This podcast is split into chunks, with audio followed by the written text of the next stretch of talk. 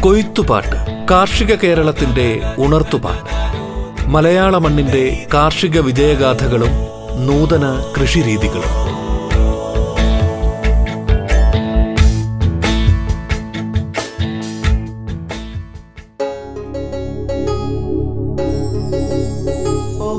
നമസ്കാരം പ്രിയ ശ്രോതാക്കളെ. ശാസ്ത്രീയമായി തെങ്ങുകളെ എങ്ങനെ പരിചരിക്കാമെന്ന വിഷയത്തിൽ കേരള കാർഷിക സർവകലാശാലയുടെ സദാനന്ദപുരത്തെ കൃഷി സമ്പ്രദായ ഗവേഷണം അസിസ്റ്റന്റ് പ്രൊഫസർ ഡോക്ടർ ബിന്ദു സംസാരിക്കുന്നു.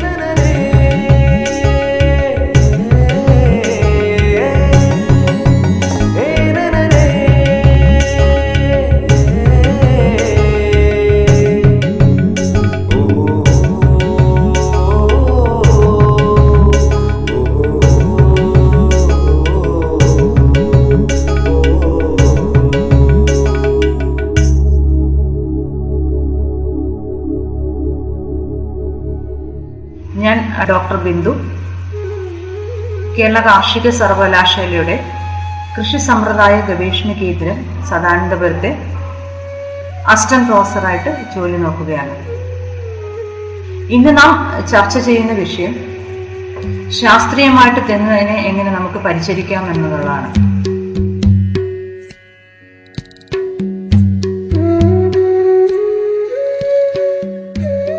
നല്ല കായ്കൾ പിടിക്കാനും അല്ലെങ്കിൽ നല്ല തേങ്ങകൾ പിടിക്കാനും ഒക്കെ പൊട്ടാഷ് എന്ന് പറയുന്ന മൂലകത്തിനും പ്രധാനപ്പെട്ട റോളുണ്ട്. അപ്പം ശാസ്ത്രീയമായ രീതിയിലുള്ള വളപ്രയോഗ രീതി അനുവർത്തിക്കുന്നത് തെങ്ങിനെ സംബന്ധിച്ചിട്ട് ഏറ്റവും പ്രധാനപ്പെട്ട കാര്യമാണ്. അതിൽ തന്നെ നാം ഓർക്കേണ്ടത് ഇപ്പം മറ്റു പല വിളകൾക്കും കൊടുക്കുന്ന പോലെ നമ്മളിപ്പം കൊടുത്തു കഴിഞ്ഞാൽ ഉടനെ തന്നെ അതിന്റെ റിസൾട്ട് കിട്ടുന്ന ഒരു വിളയല്ല തെങ്ങ്. വിശദമായിട്ട് പറഞ്ഞാൽ നാം ഇന്ന് തെങ്ങിന് കൊടുക്കുന്ന പരിചരണം. അത് ജലസേചനമാകട്ടെ ശാസ്ത്രീയമായ അല്ല വളപ്രയോഗ രീതി അല്ലെങ്കിൽ വളങ്ങൾ കൊടുക്കുന്നത്. ഇതിന്റെ ഇഫക്റ്റ് ഇഫക്റ്റ് തെങ്ങിൽ കാണുന്നത് അല്ലെങ്കിൽ തേങ്ങയായിട്ട് കാണുന്നത് അല്ലെങ്കിൽ തേങ്ങയുടെ പ്രൊഡക്ഷൻ കൂടുന്നത് ഏകദേശം മൂന്ന് വർഷം കഴിയുമ്പോഴാണ്. അതായത് ഒരു തെങ്ങിൽ ഒരു പൂങ്കുലയുണ്ടായി വിരിഞ്ഞ് നമ്മൾ തേങ്ങ ആയിട്ട് അടത്തി എടുക്കാനായിട്ട് ഏകദേശം മൂന്ന് വർഷമെടുക്കും അതായത് ഒന്നുകൂടെ വിശദമായിട്ട് പറഞ്ഞാൽ നമ്മളുടെ ഇപ്പം വീട്ടുവളപ്പിലുള്ള തെങ്ങിന്റെ മുകളിൽ കാണുന്ന തേങ്ങ അല്ലെങ്കിൽ വിളവ് തെങ്ങിൽ നിന്ന് കിട്ടുന്ന ഇപ്പോൾ കിട്ടുന്ന വിളവ് നാം മൂന്ന് വർഷത്തിന് മുന്നേ ആ തെങ്ങിന് എന്താണോ കൊടുത്തത് അതിന്റെ ഗുണഫലമാണ് ഇപ്പോൾ കാണുന്നത്. അപ്പം നാം ഇപ്പോഴെങ്കിലും തെങ്ങ് ശാസ്ത്രീയമായിട്ട് പരിചരണ രീതി ഇതിന് കൊടുത്താൽ മാത്രമേ അതിനുള്ള ഒരു ഇഫക്റ്റ് അല്ലെങ്കിൽ തേങ്ങ ഒരു മൂന്ന് വർഷത്തിന് ശേഷമെങ്കിലും നമുക്ക് കിട്ടുകയുള്ളൂ അപ്പം ഇതിനുള്ള വളങ്ങളോ മറ്റോ കൊടുക്കാനായിട്ട് നാം ഇനിയും കാലതാമസം പാടില്ല. കാരണം ഒരു വെള്ള പൂങ്കുല പിടിച്ച് തേങ്ങയായി അടർത്തിയെടുക്കാൻ മൂന്ന് വർഷം വരെ സമയമെടുക്കുന്ന ഒരു വിളയാണ് തെങ്ങ്. അപ്പം നമ്മൾ നേർവളങ്ങൾ കൊടുക്കുന്നതായിരിക്കും ഏറ്റവും അനുയോജ്യം.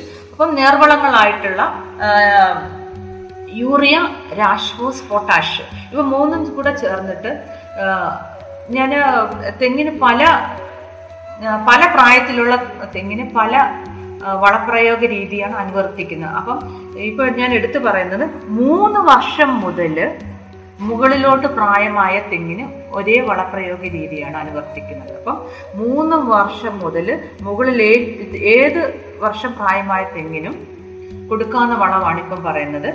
അത് ഒരു വർഷം യൂറിയ ഒരു കിലോഗ്രാം രാഷ്ഫോസ് അല്ലെങ്കിൽ റോക്ക് ഫോസ്ഫേറ്റ് അല്ലെങ്കിൽ ഫോസ്ഫറസ് അടങ്ങിയ ഏത് വളവും ഒന്നര കിലോഗ്രാം പൊട്ടാഷ് വളം രണ്ട് കിലോഗ്രാം ആണ് കൊടുക്കേണ്ടത്. ഒരിക്കൽ കൂടെ പറയാം. യൂറിയ ഒരു കിലോഗ്രാമും രാഷ്പോസ് ഒന്നര കിലോഗ്രാമും പൊട്ടാഷ് വളം രണ്ട് കിലോഗ്രാമും. ഇനി തെങ്ങിനെ കുറിച്ചിട്ട് പറയുകയാണെങ്കിൽ നാം എപ്പോഴാണ് ഈ വളം ചേർക്കേണ്ടത് എന്നറിയുന്നത് പ്രധാനപ്പെട്ട കാര്യമാണ്. രണ്ട് പ്രധാനപ്പെട്ട മഴ സീസണും മുന്നേ ഇടവപ്പാതിക്ക് തുലാവർഷത്തിനു മുന്നേ തെങ്ങിന് തടം തുറന്നു കൊടുക്കണം. തെങ്ങിന് തടം തുറക്കുന്നത് കൊണ്ട് ഒന്ന് ആ മഴയ്ക്ക് മുന്നേ അപ്പൊ ഈ പ്രധാനപ്പെട്ട മഴ സീസണ് മുന്നേ തെങ്ങിന് തടം തുറന്നു കൊടുക്കണം. ഈ തടം തുറക്കുക വഴി നമുക്ക് ആ മഴ സമയത്ത് കിട്ടുന്ന മഴവെള്ളം തെങ്ങിന്റെ ചുവട്ടിൽ സംഭരിക്കുകയും അത് മണ്ണിൽ മണ്ണിലോട്ട് സംരക്ഷിച്ചു വെക്കാനും സാധിക്കുന്നു. രണ്ട് നമുക്ക് കറക്റ്റായിട്ട് വളമൊക്കെ ഇടാനും കൂടെ നമ്മൾ തടം തുറന്നു കൊടുക്കുന്നത്.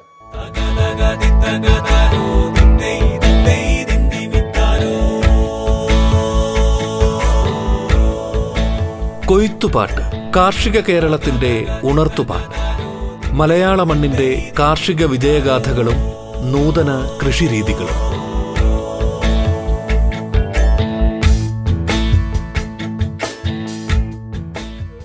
പിന്നെ തണം തുറന്നു കൊടുക്കുന്നത് വഴി മണ്ണിലോട്ടുള്ള ഓക്സിജന്റെ സപ്ലൈ അല്ലെങ്കിൽ വായു സഞ്ചാരം കൂടുന്നത് കൂടുക വേരുകൾ നല്ല ശക്തമായിട്ടോ നല്ല രീതിയിൽ വളരുന്നതിനും അത് കാരണമാകുന്നുണ്ട്. അപ്പം തെങ്ങിനെ സംബന്ധിച്ചിട്ട് തടം തുറന്നു കൊടുക്കുക ഒരു പ്രധാനപ്പെട്ട ഒരു കാര്യം തന്നെയാണ്. അപ്പോൾ വർഷത്തിൽ രണ്ട് തവണ തടം തുറന്നു കൊടുക്കണം. അങ്ങനെ ഏപ്രിൽ ജൂൺ മാസത്തിൽ ഒരു തട- ഒരു പ്രാവശ്യം തടം തുറന്നു കൊടുക്കുകയും സെപ്റ്റംബർ ഒക്ടോബർ മാസത്തിൽ ഒരു പ്രാവശ്യം തടം തുറന്നു കൊടുക്കുകയും ചെയ്തതിന് ശേഷം ഞാൻ നേരത്തെ സൂചിപ്പിച്ച വളം രണ്ടായിട്ട് ഭാഗിച്ചിട്ട് ഇട്ട് കൊടുക്കാം. അപ്പൊ രണ്ടായിട്ട് ഭാഗിക്കുക എന്ന് പറഞ്ഞാൽ ആദ്യത്തെ തവണ നമ്മൾ വളം കൊടുക്കുമ്പോൾ ശുപാർശ ചെയ്തതിന്റെ മൂന്നിലൊരു ഭാഗം കൊടുക്കുക. രണ്ടാമത്തെ മഴയ്ക്ക് മുന്നേ തടം തുറക്കുമ്പോഴാണ് കൂടുതൽ വാഴ വളം കൊടുക്കേണ്ടത്. മൂന്നിൽ രണ്ട് ഭാഗം. അങ്ങനെ ഒരു കിലോ യൂറിയ എന്നുള്ളത് രണ്ട് തവണ കൊടുക്കുമ്പോൾ ആദ്യത്തെ പ്രാവശ്യം കൊടുക്കുമ്പോൾ നാനൂറ് ഗ്രാമും സെപ്റ്റംബർ ഒക്ടോബർ മാസത്തിൽ അറുന്നൂറ് ഗ്രാമും. ഫോസ്ഫറസ് വളം ഏപ്രിൽ ജൂണിൽ അഞ്ഞൂറ് ഗ്രാമും സെപ്റ്റംബർ ഒക്ടോബർ മാസത്തിൽ ഒരു കിലോഗ്രാമും കൊടുക്കേണ്ടതാണ്. അതുപോലെ പൊട്ടാഷ് വളം എം ഒ പി വളം. ഏപ്രിൽ ജൂൺ മാസത്തിൽ തണം തുറക്കുമ്പോൾ എഴുന്നൂറ് ഗ്രാമും സെപ്റ്റംബർ ഒക്ടോബർ മാസത്തിൽ ഒന്ന് പോയിന്റ് മൂന്ന് കിലോഗ്രാം കൊടുക്കേണ്ടതാണ്. അങ്ങനെ വർഷത്തിൽ രണ്ട് തവണ തടം കൊടുത്ത് തെങ്ങിന് വളം കൊടുക്കാം ഈ പറഞ്ഞ വളം മൂന്ന് വർഷം തോന്നതിൽ മുകളിലോട്ട് എല്ലാ പ്രായത്തിലുള്ള തെങ്ങിന് അനുവർത്തിക്കാവുന്നത് ഇനി ഞാൻ കുഞ്ഞു തെങ്ങും തൈകൾക്കുള്ള വളം പറയാം. ഇപ്പോൾ ഞാൻ ശുപാർശ ചെയ്ത തെങ്ങിൻ വളപ്രയോഗത്തിന്റെ പത്തിലൊരു ഭാഗം ആണ് മൂന്ന് മാസം പ്രായമായ തെങ്ങിൻ തൈകൾക്ക് കൊടുക്കേണ്ടത്. നേരത്തെ സൂചിപ്പിച്ച പോലെ ഒരു കിലോ യൂറിയ ഒന്നര കിലോ രാഷ്കോസ് രണ്ട് കിലോ പൊട്ടാഷ്. അതിന്റെ പത്തിലൊരു ഭാഗം എന്ന് പറയുമ്പോൾ നൂറ് ഗ്രാം യൂറിയ നൂറ്റൻപത് ഗ്രാം രാഷ്കോസ് ഇരുന്നൂറ് ഗ്രാം പൊട്ടാഷ്. സെപ്റ്റംബർ ഒക്ടോബർ മാസത്തിൽ മൂന്ന് മാസം പ്രായമായ തെങ്ങിൻ തൈക്ക് കൊടുക്കാം. ഒരു വർഷം പ്രായമായ തെങ്ങിന് ഞാൻ നേരത്തെ സൂചിപ്പിച്ച വളപ്രയോഗത്തിന്റെ മൂന്നിൽ ഒരു ഭാഗം കൊടുക്കാം. രണ്ട് വർഷം പ്രായമായ തൈകൾക്ക് നേരത്തെ സൂചിപ്പിച്ച വളപ്രയോഗത്തിന്റെ മൂന്നിൽ രണ്ട് ഭാഗം കൊടുക്കാം. മൂന്ന് വർഷം മുതൽ ബാക്കി അങ്ങോട്ട് തെങ്ങിന് മേൽ സൂചിപ്പിച്ച പോലെയുള്ള സ്ഥിരമായ വളപ്രയോഗ രീതിയാണ് അനുവർത്തിക്കേണ്ടത്. അപ്പൊ മൂന്ന് മാസം പ്രായമായതിനും ഒരു ഒന്നും രണ്ടും വർഷമായ തെങ്ങിന് എല്ലാം തന്നെ നേരത്തെ സൂചിപ്പിച്ചതുപോലെ വർഷത്തിൽ രണ്ട് പ്രാവശ്യം തടം തുറന്നീ വളം കൊടുക്കേണ്ടതാണ്. നാം തെങ്ങിന്റെ വളപ്രയോഗ രീതി ചർച്ച ചെയ്തു കഴിഞ്ഞു. ഇനി നമുക്ക് നേരത്തെ ഞാൻ സൂചിപ്പിക്കുകയുണ്ടായി തെങ്ങിന് ജലം കൊടുക്കാതെ ജല ജലസേചനം നൽകുന്നതിന്റെ പ്രാധാന്യം എടുത്തു പലവട്ടം ഞാൻ എടുത്തു പറയുകയുണ്ടായി. അപ്പം നമുക്ക് ഇപ്പോൾ ജലസേചന സൗകര്യം കൊടുക്കാൻ പറ്റിയില്ല എങ്കിൽ നമ്മൾ മഴയത്ത് കിട്ടുന്ന അല്ലെങ്കിൽ മഴ മഴ സമയത്ത് നമ്മളുടെ കൃഷിഭൂമിയിൽ കിട്ടുന്ന ജലം പരമാവധി സംഭരിച്ച് വെച്ച് വെക്കാനായിട്ടുള്ള ജലസംരക്ഷണ മാർഗങ്ങൾ നമ്മുടെ കൃഷിത്തോപ്പിൽ അനു അല്ലെങ്കിൽ തെങ്ങിൻ തോപ്പിൽ എങ്ങനെയൊക്കെ അനുവർത്തിക്കാമെന്നും ശ്രദ്ധിക്കുന്നത് നല്ലതായിരിക്കും. അതിൽ ഏറ്റവും പ്രധാനപ്പെട്ട ഒന്നെന്ന് പറഞ്ഞാൽ തെങ്ങിൻ തെങ്ങിന്റെ ചുവട്ടിൽ പുതയിട്ട് കൊടുക്കുക എന്നുള്ളതാണ്. പുതയിടൽ.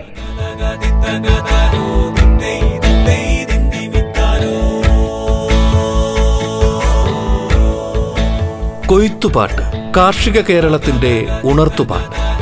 മലയാള മണ്ണിന്റെ കാർഷിക വിജയഗാഥകളും നൂതന കൃഷിരീതികൾ. ഇടവേളയ്ക്ക് ശേഷം കൊയ്ത്തുപാട്ട് തുടരും.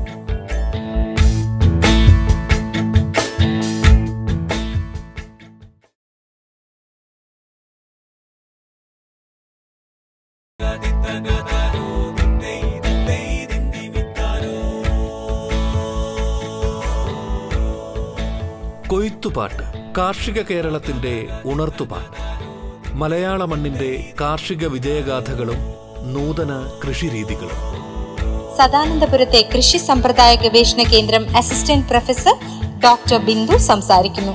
പുതിയ പുതയിടയിൽ വഴി നമുക്ക് പെട്ടെന്നുള്ള തെങ്ങിന് ചുവട്ടിൽ നിന്നുള്ള മണ്ണ് പെട്ടെന്ന് ചൂടാകാതിരിക്കാനും അതുപോലെ തന്നെ ആ മണ്ണിൽ സംഭരിച്ചു വെച്ചിട്ടുള്ള ജലം വളരെ വേഗത്തിൽ നഷ്ടപ്പെടാതിരിക്കാനും സാധിക്കുന്നതാണ്. മാത്രമല്ല നമ്മൾ തെങ്ങോലകൾ കൊണ്ടോ അല്ലെങ്കിൽ ജൈവ വസ്തുക്കൾ കൊണ്ടോ നമ്മൾ പുതയിടുകയാണെങ്കിൽ അത് അഴുകി ചേർന്ന് മണ്ണിന്റെ ജൈവാംശം കൂടുന്നതിനും ഇടയാക്കുന്നു.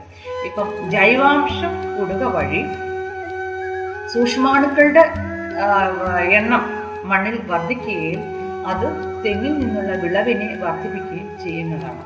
അടുത്ത പ്രധാനപ്പെട്ട ഒരു ജൈവവള സ്രോതസ്സായിട്ട് അല്ലെങ്കിൽ വേറൊരു രീതിയിൽ പുതയുടെ ഇഫക്റ്റോ അല്ലെങ്കിൽ ജൈവ സ്രോതസ്സോ തെങ്ങിൻ തടത്തിലെ പയർ കൃഷി നമുക്ക് എടുത്തു പറയാവുന്നതാണ്. അപ്പം നമ്മുടെ കടകളിൽ നിന്നൊക്കെ വാങ്ങാൻ കിട്ടുന്ന വൻപയർ ഒരു തെങ്ങിൻ ചുവട്ടിൽ ഏകദേശം എൺപത് ഗ്രാം വൻപയർ എടുത്ത് വിതറിയതിന് ശേഷം അത് പൂവിടുന്നതിന് തൊട്ട് മുന്നേ തന്നെ അപ്പം വൻപയർ വിതറുക തെങ്ങിൻ ചുവട്ടിൽ അത് വളരും വളർന്നു കഴിഞ്ഞ്.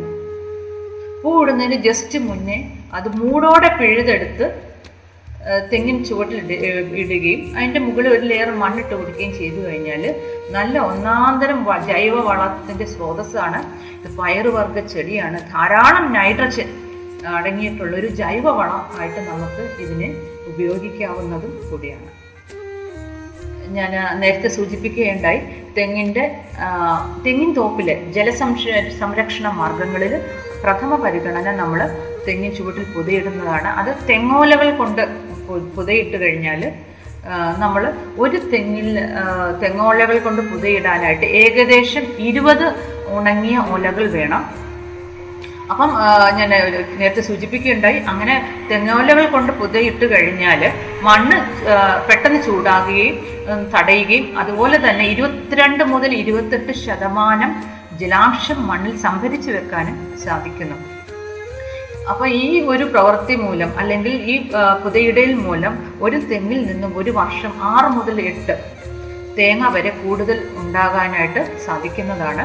അപ്പം നമ്മൾ തെങ്ങ് ഇനി നാം ശ്രദ്ധിക്കേണ്ട ഏത് സമയത്താണ് തെങ്ങിൻ ചുവട്ടിൽ പുതയിടേണ്ടത് എന്നതൊരു പ്രസക്തമായ ചോദ്യമാണ്. അത് സെപ്റ്റംബർ മുതൽ മെയ് മാസം വരെ തെങ്ങിൻ ചുവട്ടിൽ പുതയിടാനായിട്ടുള്ള നമുക്ക് അനുയോജ്യമായ സമയമാണ്. അപ്പം സെപ്റ്റംബർ മാസം മുതൽ മെയ് മാസം വരെ തെങ്ങിന്റെ ചുവട്ടിൽ പുതയിടാനായിട്ട് ഏറ്റവും അനുയോജ്യമായ സമയമാണ്. ഇത് തെങ്ങോല മാത്രമല്ല തെങ്ങിൻ തൊണ്ടുകളും നല്ല പൊതുവായിട്ട് ഉപയോഗിക്കാവുന്നതാണ്. അതിന് വേണ്ടിയിട്ട് അപ്പം ഈ നമ്മൾ എന്തുകൊണ്ട് തെങ്ങിൻ തൊണ്ട് ഉപയോഗിക്കുന്നു പറഞ്ഞാൽ ഈ തെങ്ങിൻ തൊണ്ടിന് അതിന്റെ ഭാരത്തിന്റെ മൂന്ന് മുതൽ അഞ്ച് ഇരട്ടി വെള്ളം ശക്തമായിട്ട് അതിൽ സംഭരിച്ച് വെക്കാനായിട്ടുള്ള ശേഷിയുണ്ട്. അപ്പം ഈ മഴയത്ത് കിട്ടുന്ന വെള്ളം തെങ്ങിൻ തൊണ്ട് അതിന്റെ അകത്ത് സംഭരിച്ച് വെക്കുകയും അത് പതുക്കെ പതുക്കെ തെങ്ങിന് കിട്ടുകയും ചെയ്യുന്നുണ്ട്. അപ്പോൾ നല്ലൊരു ജലസംരക്ഷണ മാർഗമായിട്ട് നമുക്ക് ഇത് ഉപയോഗിക്കാവുന്നതാണ്.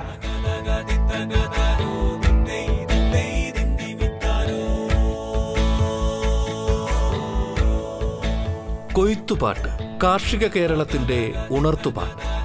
മലയാള മണ്ണിന്റെ കാർഷിക വിജയഗാഥകളും നൂതന കൃഷിരീതികളും.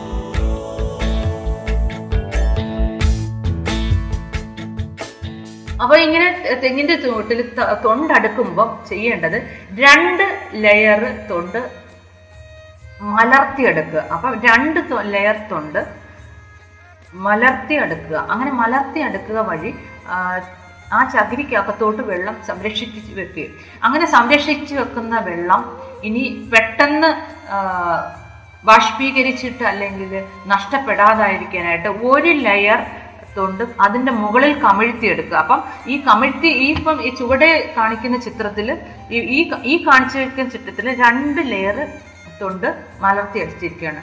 അപ്പൊ ഇത് ജലം സംരക്ഷി സംഭരിച്ചു വെക്കാനും ഈ സംര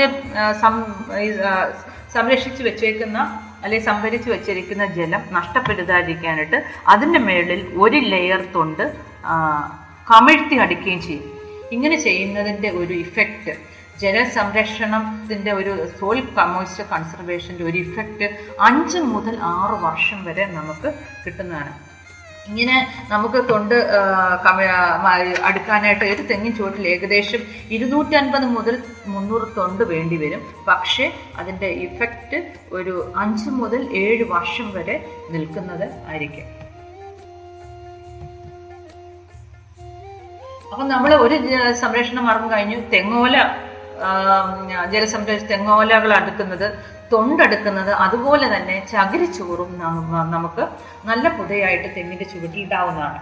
അപ്പം ഏകദേശം പത്ത് സെന്റിമീറ്റർ കനത്തിൽ വേണം തെങ്ങിന്റെ ചുവട്ടിൽ ചകിരിച്ചോറ് ഇട്ട് കൊടുക്കേണ്ടതിനായിട്ട് അതിന് ഏകദേശം നമുക്ക് വേണ്ടി വരുന്നത് അൻപത് കിലോഗ്രാം ചകിരിച്ചോറെങ്കിലും തെങ്ങിന്റെ ചുവട്ടിൽ നമുക്ക് ഇട്ട് കൊടുക്കേണ്ടതായിട്ട് വരും.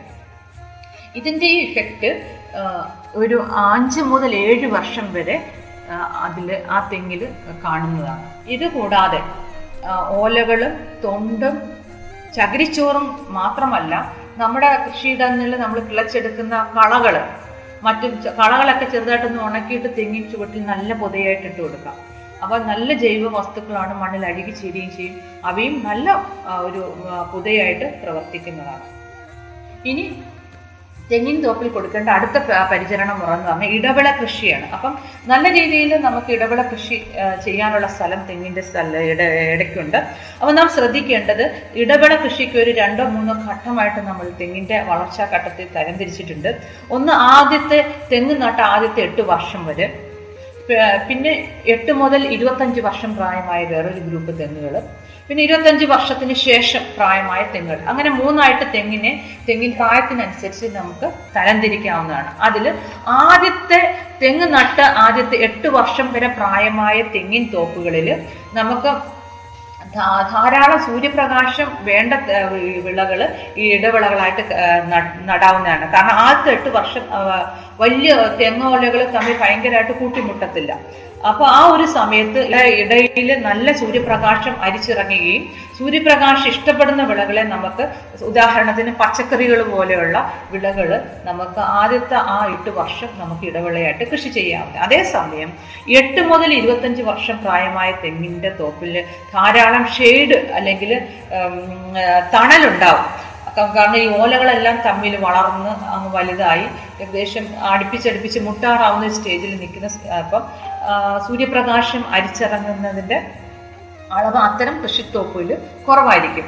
അപ്പോൾ അത്തരം പ്രായം എട്ട് എട്ട് മുതൽ ഇരുപത്തഞ്ച് വർഷം പ്രായമായ തെങ്ങിൻ തോപ്പുകളിൽ നമ്മൾ തണൽ ഇഷ്ടപ്പെടുന്ന വിളകൾ വേണം കൃഷി ചെയ്യാനായിട്ട്. ഉദാഹരണത്തിന് ഇഞ്ചി മഞ്ഞൾ ചേന ചേമ്പ് പോലെ തണലിട ഇഷ്ടപ്പെടുന്ന കൃഷി വിളകൾ വേണം തെങ്ങിൻ തോപ്പിൽ നാം കൃഷി ചെയ്യാനായിട്ട് തിരഞ്ഞെടുക്കേണ്ടത്.